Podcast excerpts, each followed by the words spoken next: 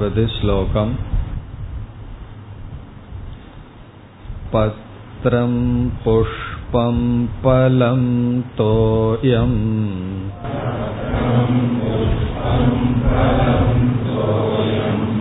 यो मे भक्त्या प्रयच्छति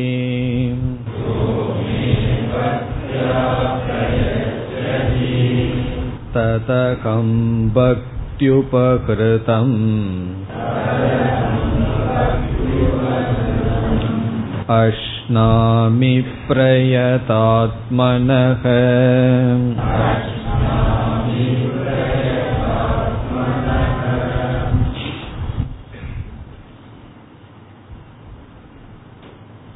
நிஷ்காம பக்தன் தன்னுடைய காலத்தை தன்னுடைய அறிவு இவைகள் அனைத்தையும் இறைவனை அடைவதற்காக ஒப்படைத்து விட்டால் அவனுக்கு வாழ்க்கைக்கு தேவையான அனைத்து பொருள்களையும் நான் வழங்குகின்றேன்.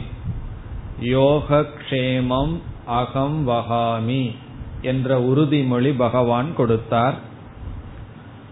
யோக க்ஷேமத்திற்கு இரண்டு பொருள் பார்த்தோம்.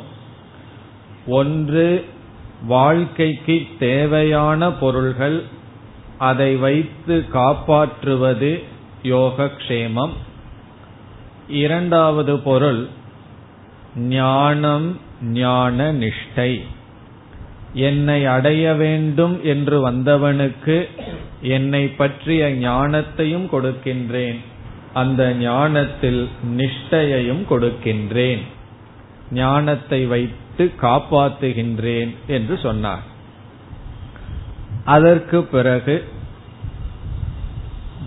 சகாம பக்தர்கள் அவர்கள் அடைகின்ற நிலையை பகவான் பேசினார். சகாம பக்தர்களும் நிஷ்காம பக்தர்களும் செய்கின்ற முயற்சி ஒரே முயற்சி அவர்கள் செலவிடுகின்ற முயற்சி காலம் ஒன்று. இருப்பினும் யார் எதை வேண்டும் எதை அடைய வேண்டும் என்ற சங்கல்பத்தில் முயற்சி செய்கிறார்களோ அவர்கள் அதை அடைவார்கள். உதாரணமாக ஒரு மனிதன் பொருள் லட்சியம் என்று நினைத்து முழு காலத்தையும் முழு முயற்சியையும் அறிவையும் ஈடுபடுத்துகின்றார் அவன் செய்கின்ற முயற்சி அவன் எடுத்துக்கொள்கின்ற தவம் அனைத்தும் பொருளை அடைய அவன் பொருளை அடைவான். அறிவை அடைய வேண்டும் என்று முயற்சி செய்தால் அவன் அதை அடைவான். ஒருவன் எதை அடைய வேண்டும் என்று முயற்சி செய்கின்றானோ அவன் அதை அடைவான். முயற்சி தியாகம் தவம் என்பது சமமாக இருந்தாலும் சங்கல்பத்தின் அடிப்படையில் அவரவர்கள் அதை அதை அடைகிறார்கள். தேவ தேவர்களை விரும்புபவர்கள் தேவர்களையும் சில பூதங்களை பூஜிப்பவர்கள் பூதங்களையும் அடைகிறார்கள். என்னை வழிபடுபவர்கள் என்னை அடைகிறார்கள். மத்யாஜினக மாம் அபியாந்தி. இந்த இடத்துல பகவானை வழிபடுபவர்கள் பகவானை அடைகிறார்கள் என்பதனுடைய பொருள் மாம் என்பதற்கு ஈஸ்வரன். ஈஸ்வரனை வழிபட்டால் ஈஸ்வரனை அடைகிறார்கள். அவர்கள் வழிபாட்டின் பலனாக ஞானத்தை அடைந்திருந்தால் நிர்குண பிரம்மத்தை அடைவார்கள். ஞானத்தை அடையவில்லை என்றால் சகுண ஈஸ்வரனை அடைவார்கள். அதனுடைய பலன் கிரமமுக்தி. இறுதியில் அவர்கள் நிர்குண பிரம்மத்தை அடைவார்கள். பிறகு இருபத்தி ஆறு இருபத்தி ஏழு இந்த இரண்டு ஸ்லோகங்களில் நிஷ்காம பக்தி பிரகாரத்தை பகவான் கூறுகிறார். சென்ற வகுப்பில் நாம் இதை ஆரம்பித்தோம். இப்பொழுது தொடர வேண்டும். நிஷ்காம பக்தர்கள் பக்தி செய்கின்ற விதத்தை பகவான் இங்கு குறிப்பிடுகின்றார். பக்தியினுடைய பிரகாரம். பிரகாரம்னா முறை. நமக்கு வந்து சந்தேகம் வரலாம். நான் நல்ல முறையில் பக்தி செலுத்த விரும்புகின்றேன். அல்லது எப்படி செய்வது பக்தி? எது பக்தி? எதை செய்தால் அது பக்தி? என்ற சந்தேகம் வரலாம். அதற்கு இங்கு பகவான் பதில் கொடுக்கின்றார். காரணம் என்னவென்றால் பலருக்கு எது முறையான பக்தி என்று தெரியாமலும் இருக்கும். நாம் கோவிலுக்கு சென்று அதிகமான கற்பூரத்தை கொளுத்தினால்தான் பெரிய பக்தி. ஒருவன் சிறு கற்பூரத்தை கொளுத்தினால் அது சிறிய பக்தி என்றும் நமக்கெல்லாம் சந்தேகம் வரலாம். அல்லது பூஜை அறையில பல பகவான வச்சிருந்தா பெரிய பக்தி.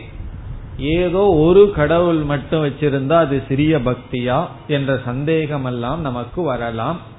ஆகவே இந்த இரண்டு ஸ்லோகத்தில் பகவான் பக்தியினுடைய லட்சணத்தை மிக தெளிவாக கூறுகின்றார். என்ன என்ற விளக்கத்தை பார்த்துவிட்டு ஸ்லோகத்திற்குள் செல்லலாம். முதல் கருத்து நிஷ்காம பக்தி அல்லது பக்தி என்பது சுக ஆராதனம் என்பது முதல் கருத்து. சுக ஆராதனம் என்றால் மிக மிக எளிது. கடினம் அல்ல. நிஷ்காமமாக பக்தி செலுத்துவது என்பது கடினம் அல்ல மிக மிக எளிது. பிறகு இரண்டாவது என்னவென்றால் இதில் பிரத்யவாய தோஷம் என்பது ஒன்று வராது. பிரத்யவாய தோஷம் என்றால் தவறாக செய்துவிட்டோம் அதனால் பாபம் என்பது வராது. ஒரு யாகத்தை செய்கின்றோம். சாஸ்திர சொன்னபடி யாகத்தை செய்யணும். தவறாக செய்துவிட்டால் அதற்கு சில தோஷங்கள் சொல்லப்பட்டிருக்கிறது. அதனாலதான் ஒரு பூஜையினுடைய முடிவில் என்ன சொல்றோம்? என்னென்ன தோஷமெல்லாம் லோபமெல்லாம் வரணுமோ அதை சொல்லி மந்திர லோபம் தந்திர லோபம் ஸ்ரத்தா லோபம் எல்லாம் சொல்லி அதெல்லாம் வரக்கூடாதுன்னு ஒரு பிரார்த்தனை பண்ணிடுறோம். காரணம் என்ன? பூஜையில ஏதாவது குறைபாடுகள் இருந்து விடலாம். அந்த குறை வரக்கூடாது. ரொம்ப பேர் இப்பொழுது பயந்து கொள்கிறார்கள். இந்த பூஜை பண்ணலாமா அந்த பூஜை பண்ணலாமான்னு சொல்லி எல்லாம். சில பேர் நம்மிடம் வந்து கேட்கிறார்கள் ஆச்சரியமா இருக்கு இப்படியெல்லாம் கூட பயந்து கொள்ள முடியுமா? ஒருவர் வந்து ரொம்ப சீரியஸா கேட்டார் கருந்துளசி வச்சு பூஜை பண்ணலாமான்னு. இதுக்கு என்ன பதில் நம்ம சொல்றது? கருந்துளசி வச்சா என்ன? பச்சை துளசிய வச்சா என்ன? இதுக்கு என்ன பதில் நம்ம சொல்றோம்? ஆனா அவர்களுக்கு ரொம்ப ஒரு பெரிய விஷயமாக இருக்கிறது. பிறகு இந்த போட்டோ வைக்க கூடாது இதை செய்யக்கூடாது இந்த மலரை போடக்கூடாதுன்னு எத்தனையோ நியமங்கள். சில சமயம் தெரியாம ஏதாவது மலரை வச்சு பூஜை பண்ணிடுவோம். ஆகவே இந்த அதனால ஏதாவது தோஷமெல்லாம் வருமா? என்றால் நிஷ்காம பக்தியில் கிடையாது. சகாம பக்தியில இருக்கலாம் இல்லாமலேயும் இருக்கலாம். அப்படி மக்களை வந்து மக்களே ரொம்ப பயப்படுத்தி இருக்கிறார்கள். இதை செய்யக்கூடாது இப்படி செய்யக்கூடாது என்றெல்லாம். இங்க பகவான் வந்து அந்த பயம் அவசியமில்லை. பிறகு வந்து மிக மிக எளிமையானது இதற்கெல்லாம் ரொம்ப செலவாகாதுன்னு பகவான் சொல்ற நிஷ்கா சகாம பக்தியில வந்து செலவாகும். காரணம் என்ன? பணத்தை போட்டு தான் பணத்தை எடுக்க முடியும் வியாபாரத்துல. அதே தான் பகவான் சொல்றார். நீ எங்கிட்ட பணத்தை கேட்டேன்னு சொன்னா சுதர்சன ஹோமம் பண்ணுன்னு சொல்லுவார். அப்ப என்ன சில பேர் அதெல்லாம் செய்வார்கள். வாஸ்து பண்ணும்பார். என்ன செய்யணும்? இந்த வீட்டை இடிச்சு இந்த மதுளை இடிச்சு வேற இதில் கட்டணும். இதெல்லாம் எதற்குனா சகாம பக்திக்கு இதெல்லாம் இருக்கு. என்ன இப்பெல்லாம் அதுதான் நல்ல ஃபேமஸா ஓடிட்டு இருக்கு. இப்ப யாருடைய பிசினஸ் நல்லா ஓடிட்டு இருக்கு என்றால் இந்த மாதிரி எல்லாம் சகாம பக்திக்கு என்னென்னலாம் பரிகாரம் சொல்கிறார்களோ அவர்களுடைய வியாபாரம் தான் நல்லா நடக்கிறது. காரணம் என்ன என்றால் சகாமத்துக்கு இவைகளெல்லாம் இருக்கலாம்.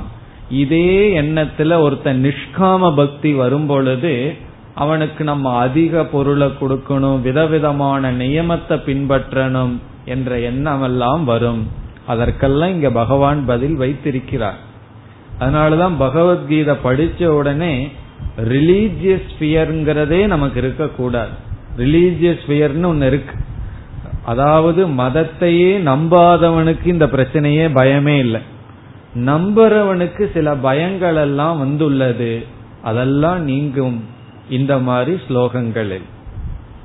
இனி அடுத்த கருத்து என்னவென்றால் அதாவது இந்த ஸ்லோகத்திலிருந்து என்னென்ன அறிவை பகவான் கொடுக்கிறார்னு பார்த்துட்டு ஸ்லோகத்துக்குள்ள போறோம்.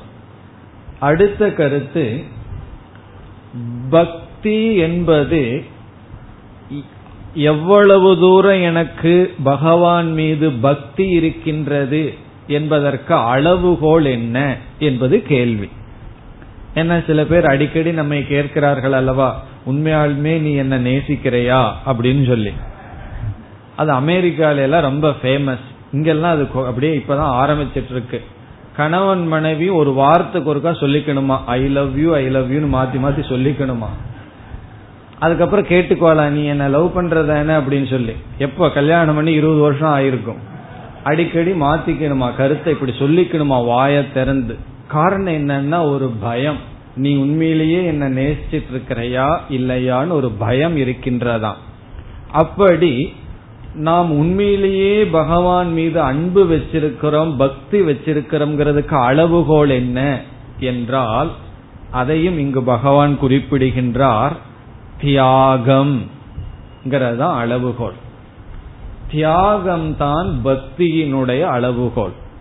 தியாகம் என்றால் நான் எவ்வளவு தூரம் எவ்வளவு பொருளை பகவானுக்காக அர்ப்பணம் செய்கின்றேன் கொடுக்கின்றேன் என்பதுதான் எவ்வளவு தூரம் பகவானிடம் பக்தி வைத்திருக்கின்றேன் என்பதனுடைய அளவுகோல். இப்போ பகவானுக்கு எவ்வளவு தூரம் நான் கொடுக்கின்றேன் எதையெல்லாம் பகவானுக்கு அர்ப்பணம் பண்ண தயாராய் இருக்கின்றேன் என்பது நான் எவ்வளவு தூரம் பகவான் மீது பக்தி செலுத்துகின்றேன் என்பதனுடைய அளவுகோல். இந்த அளவுகோலை பார்த்தா நம்ம வீட்டுல பகவானுக்காக எவ்வளவு ரூம் வச்சிருக்கோம் எவ்வளவு இடத்த ஒதுக்கி வச்சிருக்கோம். வீடே பகவானுடைய அனுகிரகத்தினாலதான் நமக்கு வந்திருக்கு. ஏதோ முயற்சி பண்ணி வந்திருக்கு. யாராவது பகவானுடைய சந்நிதிக்குன்னு பிளான் பண்ணுகிறார்களான்னா அது ஸ்டெப்ஸ் ஏறும்போது ஒரு கேப் கிடைச்சிருக்கும். அதுல போட்டு வச்சிடுறது இல்ல அப்படின்னா கிச்சன்ல ஒரு ரூம்ல ஒரு ஷெல்ஃப்ல பகவானுக்காக ஒதுக்கி வச்சிருக்கோம். காரணம் என்னன்னா அவ்வளவுதான் பகவானுக்கு இடம் கொடுத்து வச்சிருக்கோம். போது நீங்க இருந்தான்னு சொல்லி. இனியும் கொஞ்சம் மனசு டிஸ்டர்ப் ஆச்சுன்னா வேதாந்தம் பேசிடுவோம் அவர் தான் சர்வகதமாச்சு எல்லா இடத்துலயும் இருக்காராச்சேன்னு சொல்லிடுவோம். அப்படி எவ்வளவு தூரம் நம்ம மனதை பகவானுக்காக அல்லது தியாகம் செய்கின்றோம் என்பதுதான் பக்தியினுடைய அளவுகோல். அதனாலதான் நம்ம பார்த்தோமே ஆனால் ஆழ்வார்கள் நாயன்மார்கள் கதையில எந்த ஒரு நாயன்மார்கள் ஆழ்வார்கள் கதையை எடுத்து பாருங்கள் அதுல வந்து சோதனைன்னு ஒரு படலம் இருக்கு. ஒரு இடத்துல பகவான் அவங்கள சோதிச்சிருவார். துக்கப்படாத சோதனை அடையாத எந்த ஒரு மகானும் கிடையாது. பிறகு எதற்கு பகவான் வந்து சோதிக்கிறார்னு சொன்னா மீண்டும் அதை சற்று ஆராய்ந்து பார்த்தால் ஒவ்வொரு சோதனையிலும் அவன் எவ்வளவு தூரம் பகவானுக்காக தியாகம் செய்ய தயாராக இருக்கின்றான் என்பதுதான் சோதிக்கப்படும். அது கண்ணப்ப நாயனார் கதையா இருக்கலாம் அல்லது ஒரு நாயன்மார் இருந்தார். அவருக்கு வந்து சந்தனம் வைக்கிறது பகவானுக்குன்னு ஒரு விரதம். அத பகவான் சோதிச்சார். அவர் என்ன செய்ய ஆரம்பிச்சார் தெரியுமோ? சந்தனமே அன்னைக்கு கிடைக்காம பண்ணிட்டார் பகவான். ஒரு பாறையில கைய வச்சு தேய்க்க ஆரம்பிச்சிட்டார். அதிலிருந்து வர்றதை எடுத்து சந்தனமா வைப்பேன். அப்படி தியாகத்தை தான் பகவான் சோதிக்கிறார். கடைசியில எல்லாத்தையும் பகவானுக்காக கொடுக்கின்றேங்கிற மனநிலை வந்தவுடன் அவர்களுக்கு ஈஸ்வர தரிசனம் வருகின்றது என்றுதான் அனைத்து கதைகளும் அமைந்திருக்கின்றது. ஆகவே பக்தியினுடைய அளவுகோல் தியாகம். எவ்வளவு தூரம் பகவானுக்காக கொடுக்கலாம்ங்கிற புத்தி நமக்கு வந்திருக்கோ அதற்கு தயாராக இருக்கின்றோமோ அவ்வளவு தூரம் நம்ம மனசுல பக்தி வந்திருக்கு. அல்லது எனக்கு எவ்வளவு தூரம் பக்தி இருக்குங்கிறது எவ்வளவு தூரம் பட்டையா திருநீர் அறிணுங்கிறது கிடையாது. சில பேர் கொஞ்சமா வச்சுக்கலாம். சில பேர் மூணு கையில வச்சுக்கலாம். சில பேருக்கு நெத்தி பெருசா இருக்கும். திருநீர் வச்சுக்கலாம். அதெல்லாம் அளவுகோல் அல்ல. சில பேர் வந்து கோயிலுக்கு தர்மம் செய்வார்கள். தன்னை பக்தர்கள்னு நினைத்து கொள்வதற்காக அது எதுவுமே அளவுகோல் அல்ல. நாம பகவானுக்காக எதை தியாகம் செய்கின்றோம்? இனி அடுத்தது எதை தியாகம் செய்யறோம்னா எது நம்மால் அதிகமாக ஒரு வேல்யூ அதிக பற்று நமக்கு எதில் இருக்கோ அதை துறக்கிறது தான் உண்மையான தியாகம். இப்ப வந்து ஒருவனுக்கு பணம் ரொம்ப இருக்கு. ஒரு நூறு ரூபா போனா அது ஒரு பெரிய லாஸ் இல்லை அப்படின்னா அவன் பகவானுக்காக கொடுக்கறது ஒரு பெரிய தியாகம் அல்ல. அதனாலதான் சில வேண்டுதல் எல்லாம் வச்சுட்டு சில பேர் தன்னுடைய முடிய பகவானுக்கு கொடுப்பார்கள். நான் பகவானுக்கு முடி கொடுக்கறேன்னு சொல்லுவார்கள். போய் போய் நம்ம முடிதான் பகவானுக்கு வேணுமா? அதனுடைய அர்த்தம் என்னன்னா அழகை தியாகம் செய்கின்றேன். இப்ப முடிய தியாகம் பண்றதுங்கிறது அழக நான் தியாகம் செய்கின்றேன் என்று நாம் வந்து எவ்வளவு பொருளை கொடுக்கின்றோம்ங்கிறது முக்கியமல்ல. கொடுக்கின்ற மனதுதான் நமக்கு முக்கியம். எதெல்லாம் நமக்கு பிரியமானதோ அதை தியாகம் செய்வதுதான் பக்தியினுடைய இலக்கணம். அதையெல்லாம் இந்த இரண்டு ஸ்லோகங்களுக்குள் பகவான் கூறுகின்றார். இப்ப வந்து நம்ம வந்து எதை பகவானுக்கு கொடுக்க தயாராக இருக்கின்றோம் அந்த கொடுக்கிற புத்தி தான் பக்தியை நமக்கு வளர்க்கும். இப்படி கூறும் பொழுது நமக்கு ஒரு சந்தேகம் வரலாம். பக்தி என்று சொல்லும் பொழுது விதவிதமான பூஜைகள் எல்லாம் சொல்லப்பட்டிருக்கிறது. இப்ப பக்தி என்பது ஆக்ஷனா ஆட்டிடியூடா என்பது கேள்வி. ஆக்ஷன்னா செயல் ஆட்டிடியூடுனா பாவனை. பக்திங்கிறது மனசில் இருக்கிற வெறும் பாவனை மட்டும்தானா? அல்லது பக்திங்கிறது ஒரு செயலாக வடிவெடுக்குமா என்பது கேள்வி. இப்ப வந்து ஒருவர் கோயிலுக்கு முறையா போயிட்டு வர்றார். காலையில எழுந்து பகவானுடைய சந்நிதியில வீட்லயோ கோயில்லையோ இருந்து கொஞ்ச நேரம் படிக்கிறார். பிறகு பூஜை செய்கின்றார் நமஸ்காரம் செய்கின்றார். இதெல்லாம் என்னன்னா உடலிலிருந்து வருகின்ற செயல். இப்ப பக்திங்கிறது வெறும் பாவனை என்று மட்டும் எடுத்துக்கொண்டால் இப்ப எதற்கு திருநீர் வைக்கிறது எதற்கு பகவானை பார்த்து நமஸ்காரம் பண்றது கோயிலுக்கு போறது எதற்கு சகசர நாமங்கள் படிக்கிறது எதற்குங்கிற கேள்வி வரும். இப்பொழுது நாம் எப்படி புரிந்து கொள்ள வேண்டும்? பக்தி என்கின்ற பாவனை தான் செயலாக வடிவெடுக்கிறது ஒருவருடைய ஆக்ஷன் வந்து செயல் எப்படி இருக்கும் என்றால் ஆட்டிடியூட் பாவனையினுடைய விளைவுதான் செயல். இப்ப விதவிதமான நம்ம அர்ச்சனை செய்யறோம் பகவானுக்கு வழிபாடு செய்கின்றோம். இவைகளை பக்தின்னு முடிவு செய்யக்கூடாது. இந்த ஆக்ஷன் இந்த செயல்கள் எல்லாம் பக்தியினுடைய எக்ஸ்பிரஷன் பக்தியினுடைய வெளி வெளிப்பாடு. நம்ம என்ன தவறு செய்து விட்டோம் அந்த வெளிப்பாட்டை வச்சு பக்தியை நிர்ணயிக்கின்றோம். உண்மையில் அது தவறு.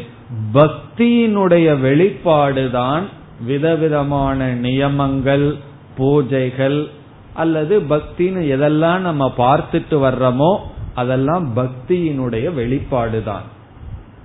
அதனாலதான் எந்த ஆகமங்கள் சைவ ஆகமங்கள் ஆகட்டும் இவைகளெல்லாம் பூஜை முறைகளை எல்லாம் வகுத்து கொடுத்திருக்கிறதோ அதே சாஸ்திரத்துல விருத்தமாகவும் பக்தி செலுத்துவதும் கூறப்பட்டிருக்கிறது. கண்ணப்ப நாயனாருடைய பக்தி இனி ஒரு பக்தர் இருந்தார் கல்லை எடுத்து எரிஞ்சிட்டு போயிடுவார். சிவலிங்கம் இருக்கும் ஒரு கல்லை தூக்கி எரிஞ்சிட்டு போவார். அது ஒரு பக்தியாக. எதெல்லாம் நியமங்கள் சொல்லப்பட்டதோ அந்த நியமத்துக்கு விருத்தமாகவும் தன்னுடைய பக்தியை வெளிப்படுத்துவதும் சாஸ்திரத்துல பேசப்பட்டிருக்கிறது. ஆகவே இதுல முக்கியம் என்னவென்றால் செயல் முக்கியமல்ல பாவனை தான் முக்கியம். நம்ம எதை கொடுக்கிறோம்ங்கிறது முக்கியமல்ல அந்த கொடுக்கிறதுக்கு தயாராக இருக்கின்ற மனநிலை தான் பக்தி. ஆகவே பக்தி செயலா அல்லது பாவனையா என்றால் பாவனைதான் பக்தி. எந்த ஒரு பாவனையும் ஒரு செயலாகத்தான் வடிவெடுக்கும். உதாரணமாக ஒருவர் மீது எனக்கு அன்பு மரியாதை அல்லது ரெஸ்பெக்ட்னு இருந்ததுன்னா அந்த பாவனை எப்படி செயலெடுக்கும் அவரை பார்த்த உடனே நம்மை அறியாம நமஸ்காரம் செய்வோம். ஒரு முறை சாமிஜி ஒரு இடத்துல இருந்தார் நான் ஒரு இடத்துல இருந்தேன். டெலிபோன் வந்தது. நான் கால் மேல கால் போட்டு உட்காந்துட்டு அந்த டெலிபோன் எடுத்தேன். சாமிஜின்னு சொன்ன உடனே என்ன எரியாம எந்திரிச்சு நின்றுட்டு பேசிட்டு இருந்தேன். பிறகு சாமிஜி பார்க்க போறதில்லை. காரணம் என்னன்னா ஒருவர் மீது நமக்கு மரியாதையும் பக்தியும் இருந்தால் நம்மை அறியாமல் அவர்களிடம் பேசும் பொழுது ஆக்ஷன் என்ன வரும்? அந்த ஒரு பாவனை வரும். மரியாதையா ஒருத்தர்கிட்ட இருந்தா என்னென்ன ஆக்ஷன் வருமோ அதெல்லாம் நம்ம எரியாம வரும். அவர்கள் பார்க்கிறார்களா இல்லையாங்கிறது வேற. நம்ம எரியாமல் வரும். அதே போல ஒருத்தருக்கு ஒருத்தர் மீது நமக்கு கோபம் இருந்தா அதற்கு தகுந்த உடலிலிருந்து செயல் வரும். துவேஷம் இருந்தா ஒரு மாதிரி செயல் வரும். பொறாமை இருந்தா ஒரு மாதிரி உடல் செயல்படும். அப்படி ஒவ்வொரு ஆக்ஷன் ஒவ்வொரு செயல் என்பது பாவனையினுடைய வெளிப்பாடு. ஆகவே பக்தியினுடைய உண்மையான லட்சணம் பொருள்களை வைத்தோ செயல்களை வைத்தோ அல்ல பாவனையை வைத்துத்தான் இருக்கின்றது. இது ஒரு கருத்து. இப்போ ஒருவருக்கு வந்து பக்திங்கிற பாவனை ஆரம்பத்துல வரல. ஆனா பகவான் மீது பக்தி வரணும்னு ஆசையா இருக்கு. சில பேர் சொல்லுவார்கள் பகவானுக்கு பூஜை பண்ணணும்னு பக்தி பண்ணணும்னு ஆசையா இருக்கு. அந்த பாவனையே வரலையேன்னா. அப்படி பாவனை வந்து விட்டால் சரியான பாவனை ஒருத்தருக்கு இருந்து விட்டால் அவர்களிடம் நம்ம எந்த நியமத்தையும் கூற வேண்டிய அவசியம் இல்லை நீ இப்படித்தான் கோயிலுக்கு போகணும். இந்த மாதிரி தான் பூஜை பண்ணணும். இப்படித்தான் வழிபாடு செய்யணும்னு எந்த நியமங்களையும் கூற வேண்டிய அவசியம் இல்லை காரணம் என்ன?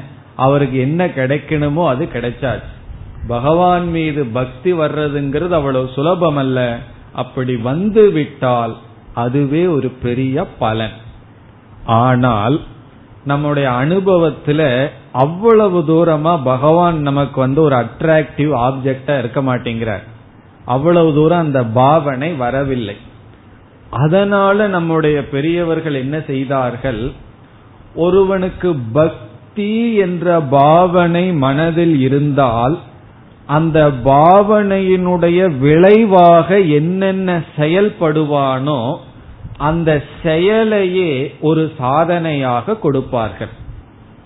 இப்ப வந்து எனக்கு ஒருத்தர் மீது மரியாதை இருந்ததுன்னு சொன்னா அவர் மீது எனக்கு ரெஸ்பெக்ட் இருந்தா என்ன ஆக்ஷன் என்ன செயல் என்னிடம் வருமோ அந்த செயலே ஒரு சாதனையாகும். எப்பொழுது ஒருவர் மீது நான் ரெஸ்பெக்ட வர வச்சுக்கணும்னு வேண்டும்னா அவர் மீது மரியாதைங்கிற பாவனை வரணும்னா அந்த பாவனையினுடைய செயல் இருக்கும் அல்லவா அந்த செயலை நான் செய்து கொண்டே வந்தால் அது எனக்கு எதற்கு உதவி செய்யும்?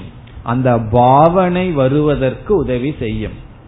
ஆகவே பக்தியில இனியொரு பகுதி என்னவென்றால் சில நியமங்களை சம்பிரதாயத்தில் கொடுத்திருக்கிறார்கள்.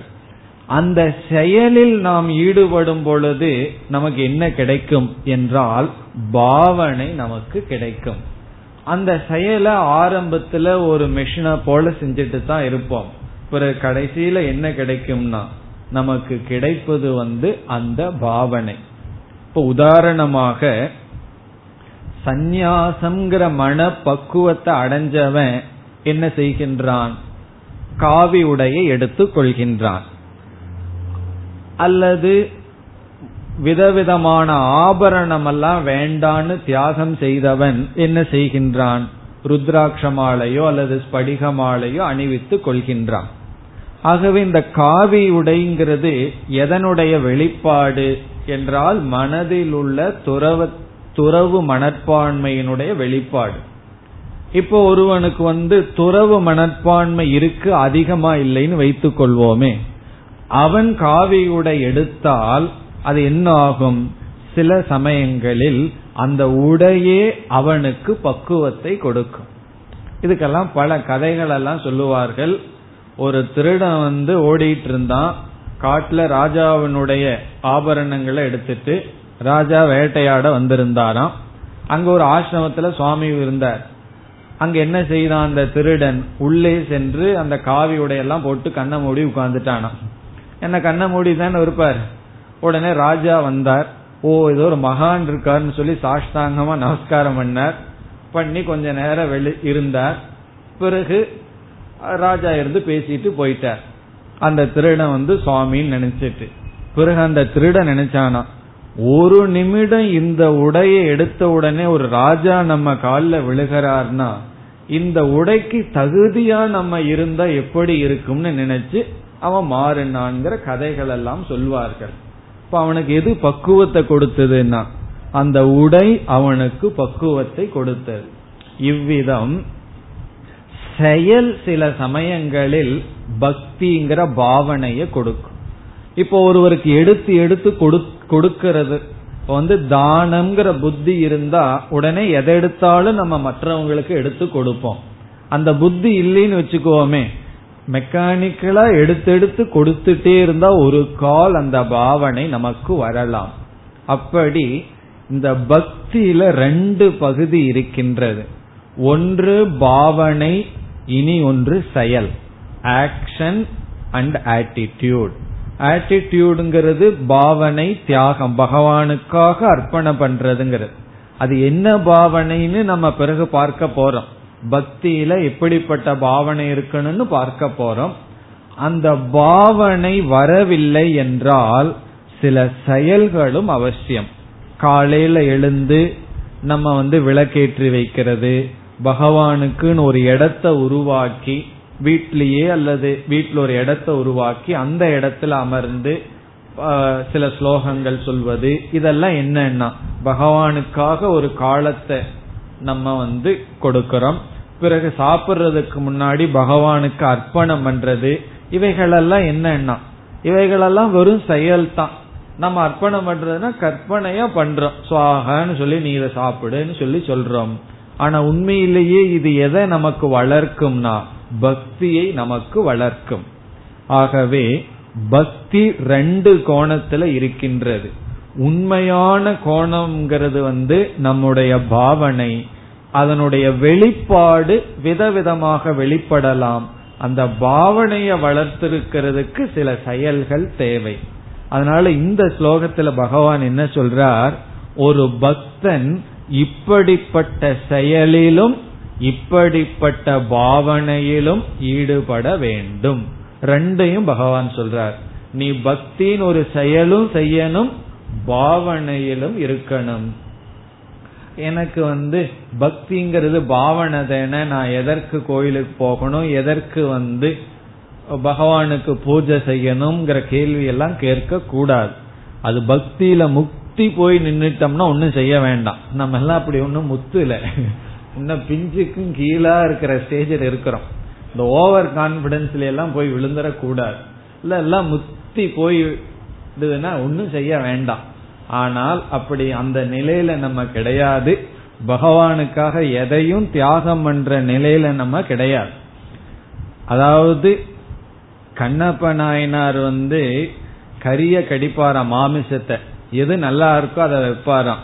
அதுல இருந்து இன்னொரு பெரிய தத்துவம்னா எது ரொம்ப சுவையா இருக்கோ அதை தியாகம் பண்ற புத்தி அவருக்கு இருந்தது. நம்ம வந்து நமக்கு பிடிச்ச சாக்லேட்டை வாயில வச்சுட்டு அதை சுவைக்கிறதுக்கு முன்னாடி எடுத்து பகவான் முன்னாடி வைக்க முடியுமா? அப்படி முடிஞ்சதுன்னா ஓகே சாக்லேட்னு உதாரணத்துக்கு சொல்றேன்.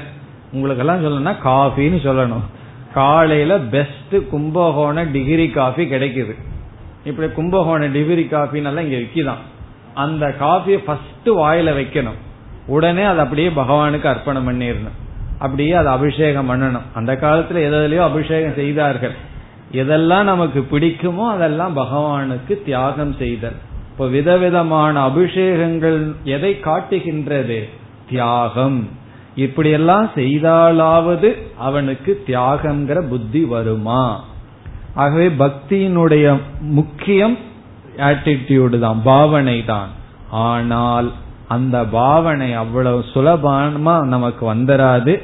சுலபமா ஒருத்தர் மீது நம்பிக்கையும் பக்தியும் வராது. அதை வளர்க்க சில செயல்களும் பக்தியாக சொல்லப்படுகின்றது.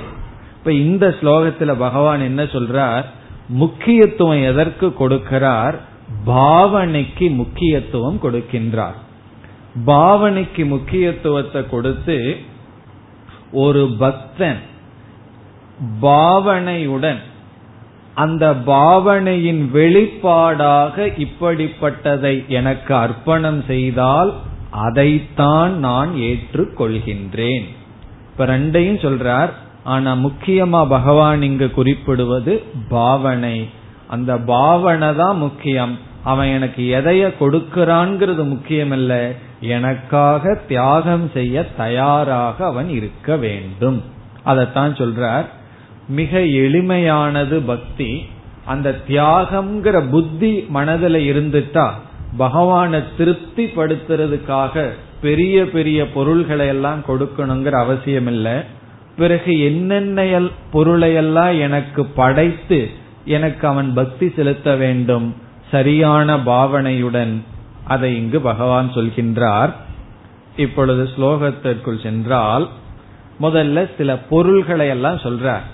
இவைகளையெல்லாம் ஒரு சிம்பல் போல அடையாளம் போல வச்சு எனக்கு அர்ப்பணம் செய்ய வேண்டும். எனக்கு கொடுக்க வேண்டும். என்னென்ன பகவான் கேட்கறது பாருங்க. எவ்வளவு சீப்பா இருக்குமோ அதெல்லாம் பகவான் கேட்கிறார். இவ்வளவெல்லாம் வச்சா போதுங்கிறார். இதனுடைய அர்த்தம் என்னன்னா நாளையிலிருந்து இவ்வளவுதான் பகவானுக்கு கொடுக்கணுங்கிற அர்த்தம் கிடையாது. பாவனைன்னு ஒண்ணு இருந்துட்டா இதுவே அதிகம்னு சொல்ற ஒன்னும் வேண்டாம். ஒரு ஒரு ஜலம் ஒரு சொட்டு போதும். அது கண்ல இருந்து வந்தா அதுக்கு ரொம்ப வேல்யூ அதிகம். பக்தியினுடைய வந்ததுன்னா அதுதான் உண்மையான பக்தி. அதை இங்க பகவான் சொல்றார். என்னென்னலாம் வச்சு அர்ப்பணம் பண்ணணுமா பகவானுக்கு? பத்திரம். பத்திரம்னா என்ன? இலை. இலைக்கு பஞ்சமே இல்லையே. ஏதோ ஒரு இலை. புஷ்பம். மலர். பலம் பழங்கள் தோயம் தண்ணீர். இதெல்லாம் நம்ம வந்து பகவானுக்கு வச்சு அர்ப்பணம் செய்து இதெல்லாம் பகவானுக்கு ஆஃபர் பண்றோம். இப்படிப்பட்ட பொருள்களை. அதனால நாளை காலையில போன உடனே இந்த நாமாக பத்திரம் இலை புஷ்பம். புஷ்பம்னா மலர்.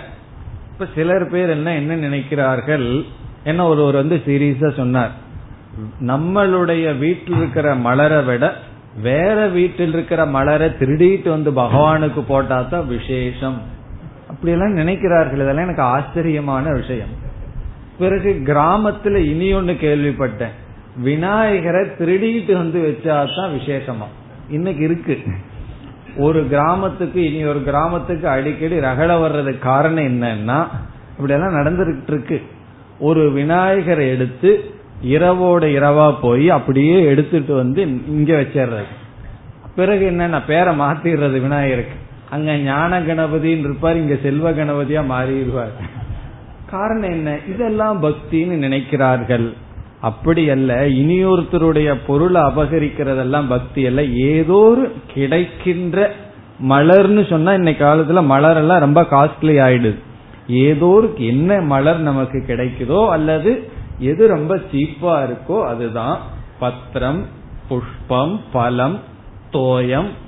தோயம்னு சொன்னா என்ன தண்ணின்னு எல்லாம் கேட்க கூடாது டிஸ்டில் வாட்டரா அல்லது ஏன்னா தண்ணி ரொம்ப காஸ்ட்லி ஆச்சு. அந்த காலத்துல அதெல்லாம் ரொம்ப சுலபமா கிடைக்கும். தண்ணி எல்லாம் விலைக்கு விக்கல அந்த காலத்துல. ஆகவே தண்ணீர் இதெல்லாம் என்னன்னா பகவானுக்கு என்ன சொல்றார்?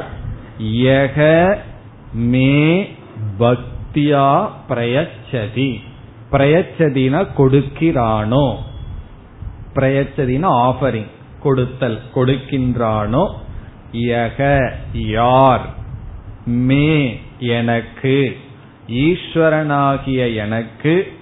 இப்படிப்பட்ட அன்பினுடைய அடையாளங்களாக சிலவற்றை எனக்கு யார் பிரயச்சதி கொடுக்கிறார்களோ? படைக்கிறார்களோ? பகவானுக்காக படைத்தல். இங்க என்ன முக்கியம்? பக்தியா. அந்த வரி தான் முக்கியம். பக்தியா. பக்தியுடன். பக்தியுணர்வுடன் இப்படிப்பட்ட சில பொருள்களை இவர்கள் படைக்கிறார்களோ? இந்த இடத்துல இந்த பொருள்களை கொடுக்கிறதுங்கிறது செயல். பக்திங்கிறது பாவனை. அந்த இடத்துல பக்தியா பிரயச்சது. இப்ப பக்தி மட்டும் இருந்துட்டு போகட்டுமே செயல் எதற்குன்னு கேட்க கூடாது அந்த பக்தியை வெளிப்படுத்துறது தான் செயல். உண்மையிலேயே ஒரு பாவனை நமக்குள்ள இருந்தா நம்மை அறியாமல் அது வெளிப்பட்டு விடும். இதையெல்லாம் பாடி லாங்குவேஜ் எல்லாம் சொல்லுவார்கள். பாடி லாங்குவேஜ்னு சொன்னா நம்மளுடைய உடல் இருக்கிற செயல்களை ஒவ்வொரு உடலில் இருக்கின்ற செயலே அவனுக்குள்ள என்ன உண்மையில ஒளிஞ்சிருக்குன்னு காட்டிடுமா. அதுக்கு ஒரு உதாரணம் சொல்லுவார்கள். ஒரு அரசியல் தலைவர் அவர் பேரை நான் சொல்லல அவர் வந்து மேடையில பேசினாராம். இந்த மாதிரி பாடி லாங்குவேஜ்ல பேசினார். நாம் எல்லாம் ஒன்றுபட வேண்டும் அப்படின்னு பேசினாராம். அதாவது கையை இப்படி வெட்டுற மாதிரி. அவர் ஒன்றுபட வேண்டும்னு எப்படி சொல்லணும்? உள்ளதுக்குள்ள நம்ம எல்லாம் ஒற்றுமையா இருக்கணும்னா ஒன்றுபட வேண்டும்னு கைய ரெண்டையும் சேர்த்தணும். அப்போ கைய ரெண்டையும் சேர்த்து பேசியிருந்தாருன்னா என்ன ஆயிருக்கும்? அவர் மனசில் இருக்கிறது வெளிப்படும்னு. உள்ள வந்து அவனையும் இவனையும் எப்படி பிரிக்கலாம்? அப்பொழுதுதான் நமக்கு ஓட்டு வருங்கிற எண்ணத்துல பேசிட்டு ஒன்று வட வேண்டும்னு பேசினாராம். அதுல இருந்து கண்டுபிடிக்கிறார்கள் பாடி லாங்குவேஜ் தான் யுவர் லாங்குவேஜ் நாட் மவுத் லாங்குவேஜ்னு சொல்றாங்க. அப்படி நமக்கு மனதுக்குள்ள என்ன இருக்குமோ அது நம்ம எரியாமல் வெளியே வந்துவிடும். சில கல்லர்களெல்லாம் நமக்கு தெரியாம மாத்தி விடுவார்கள். அதனால அதையும் நம்ம நம்ப முடியாது. பொதுவாக வெளிப்பட்டு விடும். ஆகவே வெறும் பக்தி மட்டும் உள்ள இருந்தா போது செயல்பட வேண்டான்னு சொல்ல முடியாது. செயல்பட்டுத்தான் ஆவோம். ஒருவர் மீது ஒரு மரியாதை இருந்தால் நம்மை அறியாமல் அவர்களிடம் பேசுவது அவர்களை வணங்குவது அவர்களிடம் நடந்து கொள்வதெல்லாம் நம்மை அறியாமல் மாறிவிடும். அவ்விதம் இங்கு பகவான் ரெண்டையும் சொல்றார். வெறும் பக்தியை மட்டும் மனசுல வச்சிட்டு இருந்தா போதாது. அதனுடைய வெளிப்பாடும் இருக்கும். அந்த வெளிப்பாடு எப்படின்னு சொல்றார். மிக எளிமையான சுலபமான சில பொருள்களை வச்சு உன்னுடைய பக்தியை வெளிப்படுத்து. அப்படிப்பட்ட பொருளைத்தான் நான் அனுபவிக்கின்றேன். இரண்டாவது வரியில சொல்றார் இப்படிப்பட்ட தூய்மையான மனதையுடைய பக்தி உணர்வுடன் கூடியதை கொடுக்கிறார்களோ அதை நான் ஏற்றுக்கொள்கிறேன். அதை சொல்கின்றார். இப்ப முதல் வரியில் பத்திரம் புஷ்பம் பலம் தோயம் யக யார் மே எனக்கு பக்தியா? பக்தி உணர்வுடன் பிரயச்சதி கொடுக்கிறார்களோ? இனி இரண்டாவது வரைக்கும் வந்தால் தது அகம் பக்தியுபகிருதம். தது பக்தியுபகிருதம். தது என்றால் அந்த. அந்த எந்தெந்த பொருளை எல்லாம் நம்ம பகவானுக்கு கொடுக்கிறோமோ? எதெல்லாம் நாம ரொம்ப பிரியமா வச்சிருக்கிறோமோ அதெல்லாம் நாம் கொடுக்க வேண்டும். உண்மையும் அதுதான். நமக்கு ரொம்ப பிரியமானவர்கள் வந்தா நாம எதை ரொம்ப பிரியமா வச்சிருக்கிறோமோ அதைத்தான் தூக்கி கொடுப்போம். அது அவர்களுக்கு பிரியமா அவர்களுக்கு தேவையா இல்லையாங்கிறது ரெண்டாவது பட்சம். நமக்கு பிரியம் இல்லாதவர்கள் வந்தா நமக்கு பிரியமானதை மறைச்சு வச்சுக்குவோம். மீதியை தான் எடுத்து கொடுப்போம். அது இருக்கிறதே காட்ட மாட்டேன் காட்டி அவர் வேணும்னு கேட்டுட்டான். சாதாரணமா என்ன ஆகும் நமக்கு பிரியமானவர்கள் நமக்கும் நம்மையும் அவர்கள் நேசிச்சு நமக்கு பிரியமானதை கேட்க மாட்டார்கள். நமக்கு பிரியம் இல்லாதவர்கள் என்ன செய்வார்கள்? நமக்கு எது பிரியமோ அதை கேட்பார்கள். அதனால அப்படிதான் நடந்து கொண்டே இருக்கு. நமக்கு பிரியமானவர்கள் வந்தால் நமக்கு எது பிரியமோ அதைத்தான் அவர்கள் எடுத்து கொடுப்பார்கள். அல்லது அவர்கள் எது ரொம்ப உயர்ந்து என்று நினைத்தார்களோ அதைத்தான் அவர்கள் கொடுப்பார்கள். ஒரு வயதான பக்தருடைய வீட்டுக்கு நான் போயிருந்தேன். அவர் வந்து ஆயிரத்தி தொள்ளாயிரத்தி எழுபதாவது வருடம் சுவாமி சித்பாவானந்தர் கையெழுத்திடப்பட்ட ஒரு திருவாசகம் புஸ்தகத்தை வச்சிருந்தார். அதை ரொம்ப வருஷமா பேணி பாதுகாத்து வச்சிருந்தார். ஏன்னா அவர் நேர்பட கையெழுத்திட்டதுன்னு சொல்லி. இப்ப அவர் நான் வீட்டுக்கு போயிருந்த ரொம்ப சாதாரண ஏழ்மையில் இருப்பவர். அவருக்கு பெருசா ஏதோ சாமிக்கு கொடுக்கணும்னு ஆசை. உடனே அந்த புஸ்தகத்தை தூக்கி எனக்கு கொடுத்துட்டார். இன்னும் அந்த புக்கு என்னிடத்தில் இருக்கு. அப்போ அவர் கொடுத்த அந்த புஸ்தகத்துக்கு எவ்வளவு வேல்யூனா ஒரு கோடி ரூபாய் கொடுத்தாலும் அதுக்கு வேல்யூ கிடையாது. காரணம் என்ன? அவருக்கு எது உயர்ந்ததுன்னு நினைச்சாரோ அதை அவர் எடுத்து கொடுத்தார். அப்ப உண்மையிலேயே பக்திங்கிறது அந்த புஸ்தகத்தை நீங்க பார்த்தா படிக்க கூட முடியாது. அவ்வளவு தூரம் கிழிஞ்சு பழசாயி அழுக்கார். இன்னைக்கு பிரஸ்ல போனோம்னா நல்ல புஸ்தகத்தை வாங்கலாம். ஆனா அந்த இடத்துல எதற்கு வேல்யூ அவர் வந்து சுவாமியினுடைய கையெழுத்திட்டதுன்னு ஒரு வேல்யூ வச்சிருக்கார். அதற்கு வந்து வேல்யூவே கிடையாது. அதை அவர் எடுத்து கொடுத்தார். இப்ப அவர் எடுத்து கொடுக்கும் போது நம்ம எதை பார்க்கணும்? போய் போய் பழைய புஸ்தகத்தை கொடுக்கிறாருன்னா பார்க்கணும். அவர் மனதில் இருக்கிற பாவனையை தான் நாம் பார்க்க வேண்டும். அதான் இங்கு பகவான் சொல்றார். எடுத்து கொடுக்கறதுன்னு ஒன்னு இருக்கு. எதை கொடுக்கறங்கிறதுல முக்கியமே இல்லை. அதற்காகத்தான் இந்த உதாரணம் பத்திரம் புஷ்பம் பலம் தோயம். இதை பிறகு இரண்டாவது வரியில் பக்தி உபகிருதம் உபகிருதம் என்றால் சமர்ப்பிதம் கொடுக்கப்பட்ட. உபகிருதம் என்ற சொல்லுக்கு பொருள் கொடுக்கப்பட்ட. சமர்ப்பிதம். பக்தி உபகிருதம் பக்தியினால் கொடுக்கப்பட்ட. பக்தியினால் கொடுக்கப்பட்ட அதை அகம் நான் அஷ்னாமி நான் அதை ஏற்றுக்கொள்கிறேன். அதை நான் உட்கொள்கிறேன். அஸ்னாமினா சாப்பிடுகிறேன் அர்த்தம்.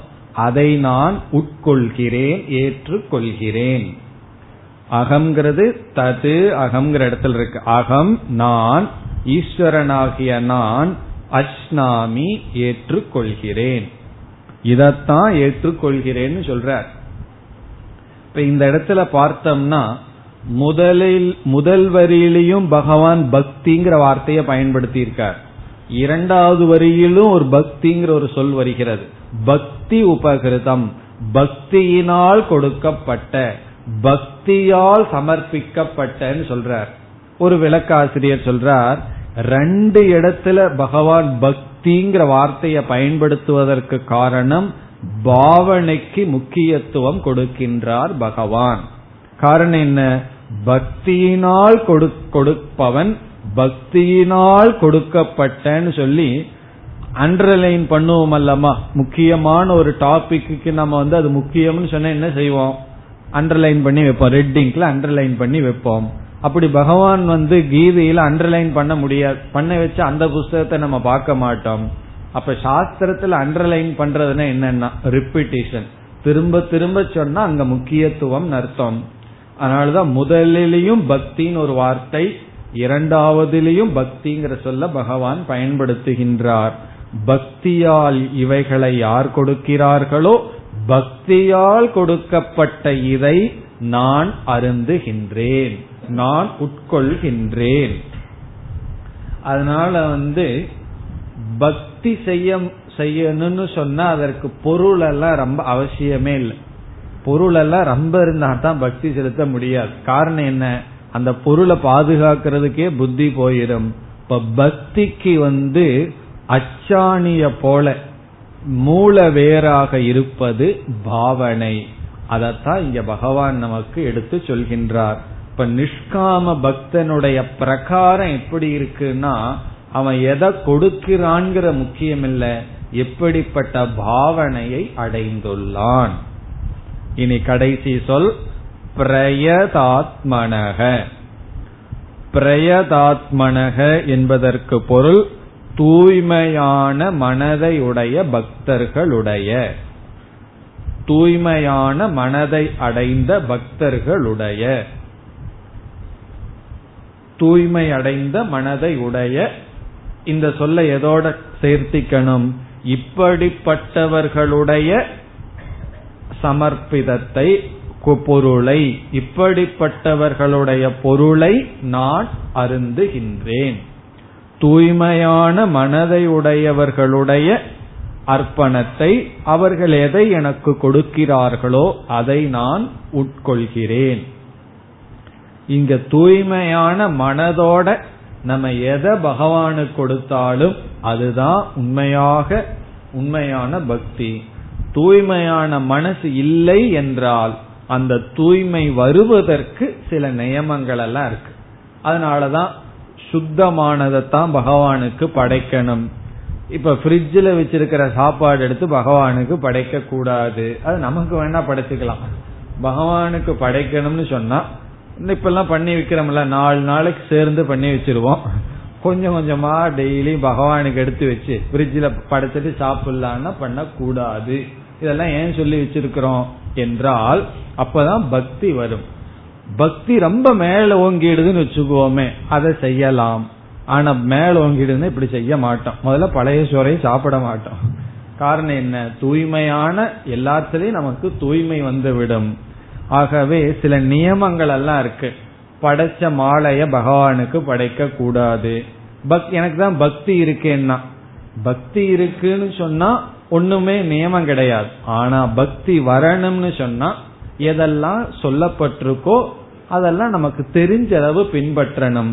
அந்த செயல் நமக்கு எதைய கொடுக்கும்னா அந்த செயல் நமக்கு பக்தியை கொடுக்கும். இப்ப ருத்ராட்ச மாலை வந்து போட்டுட்டு இருந்தோம்னா அது என்ன பண்ணும்? ஒருவர் சொன்னார் இந்த ருத்ராட்ச மாலை போட்டு அதை இருக்க இருக்க என்னை யாருங்கிறத ஞாபகப்படுத்திட்டு இருக்கு இந்த மாலையை நான் போட்ட உடனே எதை பேசணும் எதை பேசக்கூடாதுங்கிறதெல்லாம் எனக்கு ஞாபகப்படுத்துகிறது. இப்ப சபரிமலை சீசன் வருது ட்ரெஸ்ஸ போட்டுக்குவோம். அந்த ட்ரெஸ்ஸே என்ன பண்ணும்? திடீர்னு ஹோட்டலுக்குள்ள போகலான்னு தோணும். அடடே மாலை போட்டிருக்கிறமே வேண்டான்னு நிறுத்திக்குவோம். காரணம் என்னன்னா அந்த உடை நமக்கு பக்குவத்தை கொடுக்கும். பக்குவத்தினுடைய எக்ஸ்பிரஷன் ஆடை. அதே போல செயலும் பாவனையும் மாறி மாறி இருக்கும். பாவனை செயலா வடிவெடுக்கும் செயல் பாவனையை கொடுக்க உதவி செய்யும் இதுல முக்கியம் என்னன்னா எது சாதனம் எது சாத்தியம் கடைசியா அடைய வேண்டித்தது பாவனை அதை இங்கு பகவான் கூறினார் இனி அடுத்த ஸ்லோகத்திலும் இதே கருத்தை தான் பகவான் கூறுகின்றார் இருபத்தி ஏழு यत्करोषि यदश्नासि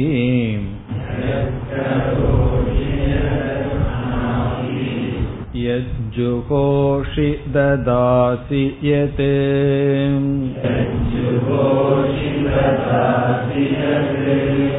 यत्तपस्यसि कौन्तेय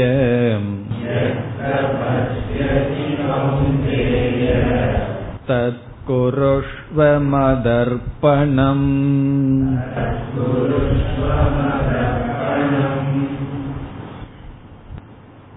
இந்த ஸ்லோகத்தில் பக்தியை பகவான் சற்று விரிவுபடுத்துகின்றார் நீ எதையெல்லாம் செய்கின்றாயோ அதை எனக்கு அர்ப்பணமாக செய் என்று சொல்கிறார் ஒரு குறிப்பிட்ட செயல் பக்தியாக அமையும்.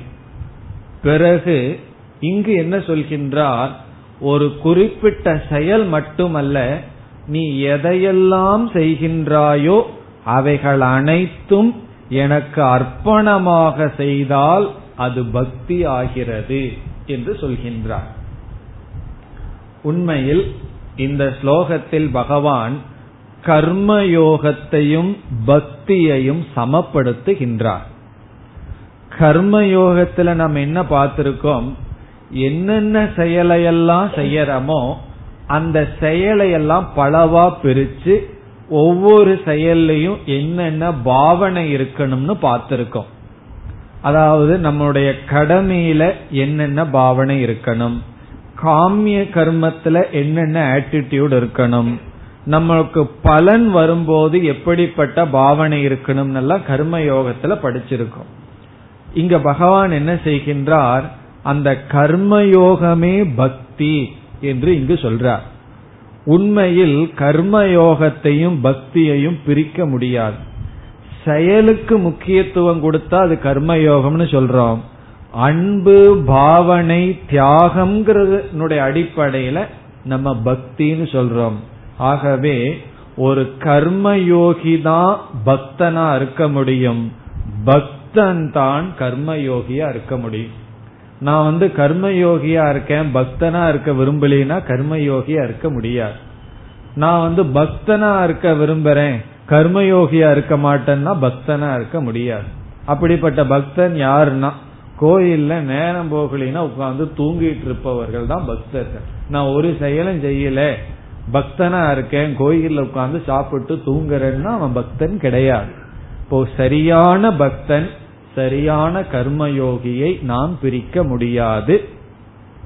சில சமயங்கள்ல சிலருக்கு உணர்வு கொஞ்சம் அதிகமா இருக்கும். சில பக்தின்னு சொன்ன உடனே அப்படியே உருகுவார்கள். அதெல்லாம் இருக்கலாம்.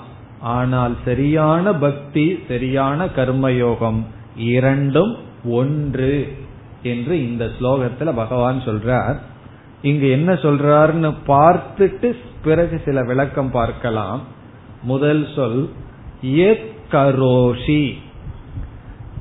எத் கரோஷி. கரோஷி என்றால் செய்கிறாயோ? எத் கரோஷி. எதையெல்லாம் நீ செய்கிறாயோ? வாட் எவர் யூ டூ இந்த எதுங்கிறது ஃபுல் லைசன்ஸ் பகவான் கொடுக்கிறார். எதையெல்லாம் நீ செய்கிறாயோ? எத் கரோஷி. எது அஷ்னாசி எதையெல்லாம் நீ சாப்பிடுகிறாயோ அஷ்நாசின சாப்பிடுதல். நேரடியா பகவான் சொல்றார் நீ எதையெல்லாம் சாப்பிடுகிறாயோ இதனுடைய விளக்கத்தை பிறகு பார்க்கிறோம். ஒரு பொருளை தான் இப்ப பார்த்துட்டு வர்றோம் எதையெல்லாம் சாப்பிடுகிறாயனோ பகவான் சொல்லிட்டார். போனோம்னா முட்டை போட்டுலான்னு சொல்லக்கூடாது. அதனுடைய விளக்கம் பிறகு பார்ப்போம்.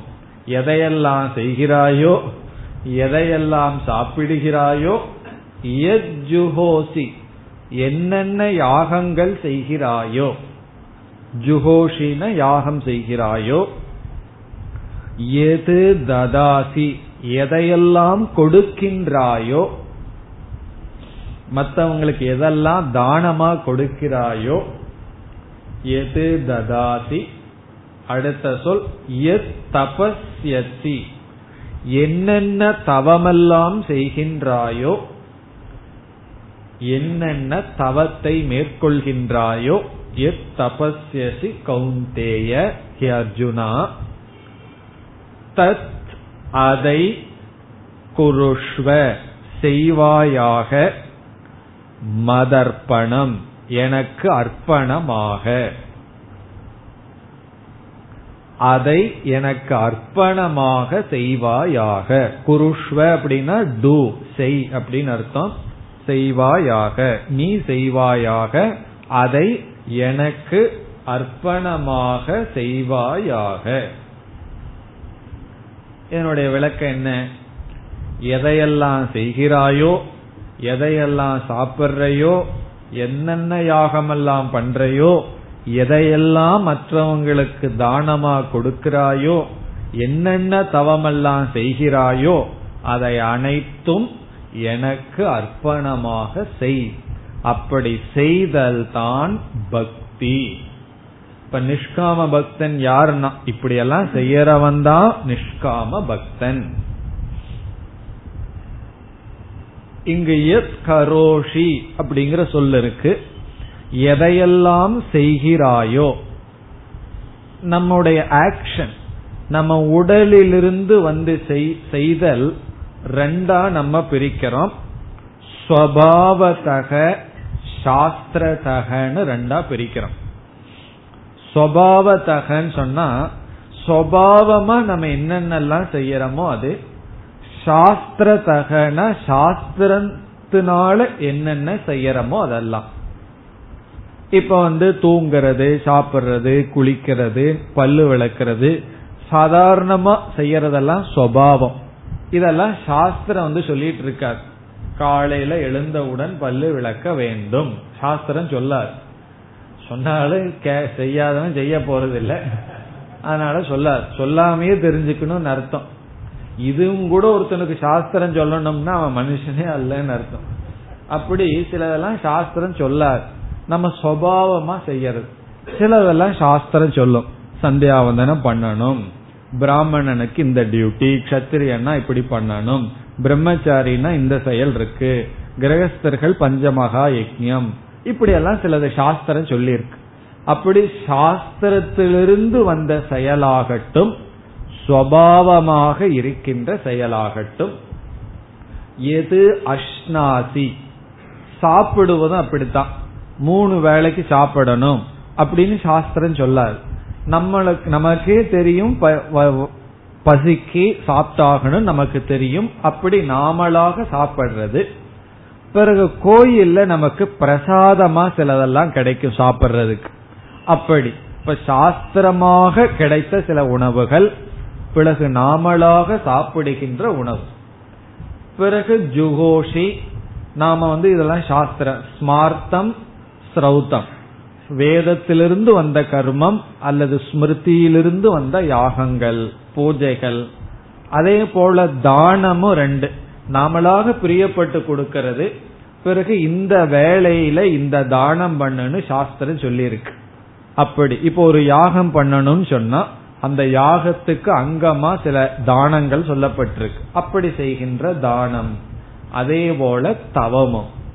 இப்ப இவைகளெல்லாம் முதல் நியமம் என்னவென்றால் இவைகள் எல்லாமே தர்மத்திற்கு உட்பட்டிருக்க வேண்டும். அது முதல் நியமம்.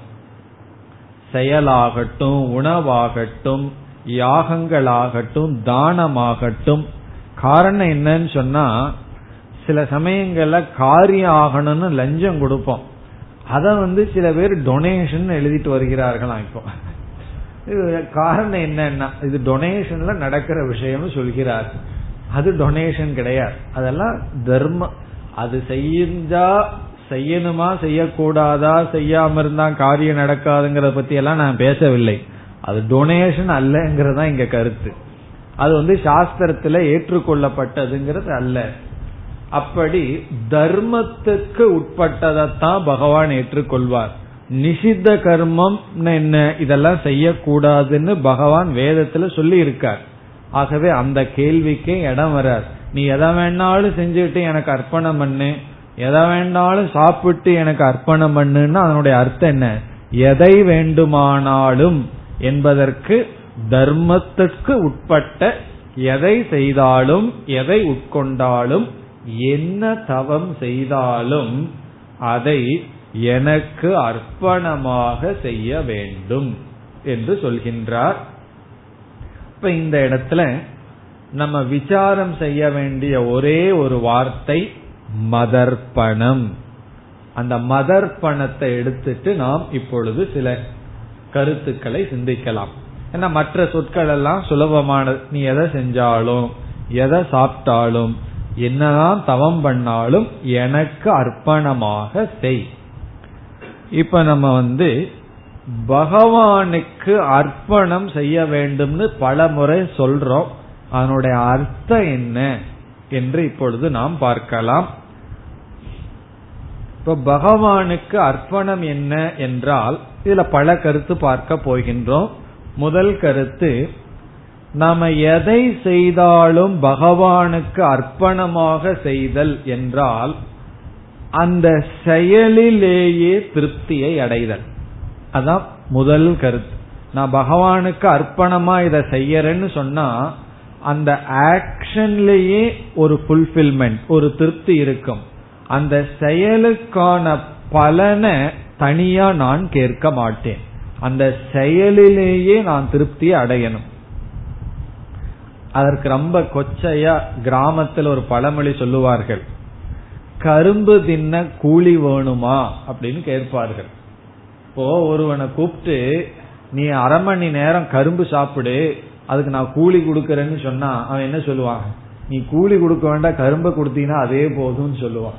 இப்ப கரும்பு தின்பதற்கு கூலி கொடுக்கணுமான்னு கேட்பார்கள். காரணம் என்னன்னா அந்த செயலே சந்தோஷத்துக்குரிய செயல். அல்லது வேறொரு உதாரணம் கொடுக்கணும்னா ஒருவர் வீட்டுல இங்க மெட்ராஸ்ல பன்னெண்டு வயசுல ஒரு பையன் இருக்கான். பதினஞ்சு வயசுல ஒரு பையன் இருக்கான்னு வச்சுக்கோமே. வெளியூர்ல இருந்து ஒரு கெஸ்ட் வருது. அவங்க வீட்டுல ஒரு பத்து வயசு பையன் வந்திருக்கான். அவங்க அப்பா வந்து அந்த பதினஞ்சு வயசு பையனுக்கு ஒரு ஆர்டர் ஒரு கட்டளை இடுறார். இந்த பத்து வயசு பையனை சினிமாவை கூட்டிட்டு போய் வான்னு சொல்லி. அதுக்கு அவன் வந்து கேட்பானா அதுக்கு எனக்கு காசு கொடுத்தா தான் கூட்டிட்டு போவேன்னா. அவனுடைய கடமை எவ்வளவு சந்தோஷமா செய்வான். அப்பா சொன்னதை நான் தட்டவே மாட்டேன். இப்படி ஒரு அப்பா இருக்கணும்னு சொல்லிட்டு அவ்வளவு சந்தோஷமா செய்வான். காரணம் என்ன? அந்த செயலிலேயே அவனுக்கு திருப்தி இருக்குமே தவிர அந்த செயலுக்கு அப்பாற்பட்டு ஒரு திருப்தி இருக்காது. தாத்தாவை டாக்டர் கிட்ட கூட்டிட்டு போயிட்டு வான்னு சொன்னா ஒரு அஞ்சு ரூபா கொடுத்தா தான் கூட்டிட்டு போவேன்னு சொல்லுவான். காரணம் என்ன? அதுல அவனுக்கு திருப்தி இல்லை. காரணம் என்ன? போகும்போது தாத்தா தேவையில்லாத பேசிட்டு போவார். திரும்பி வரும்போது தேவையில்லாத பேசிட்டு திரும்பி வருவார். அப்படி சில செயல்கள் செய்யறதுலேயே நமக்கு திருப்தி வரும். அதுதான் மதர்ப்பணம். ஒரு செயலை பகவானுக்காக செய்யறன்னு சொன்னா அந்த செயல்லையே புல்பில்மெண்ட் வரணும். அது ஒரு கருத்து. இது போல மதர்ப்பணத்துல பல கருத்துக்கள் இருக்கின்றது. அடுத்த வகுப்பில் சிந்திப்போம். ॐ पूर्णमधपूर्णमिधं पूर्णात्पूर्णमुदच्छते पूर्णस्य पूर्णमादाय पूर्णमेवावशिष्यते ॐ शान्ति शान्ति शान्तिः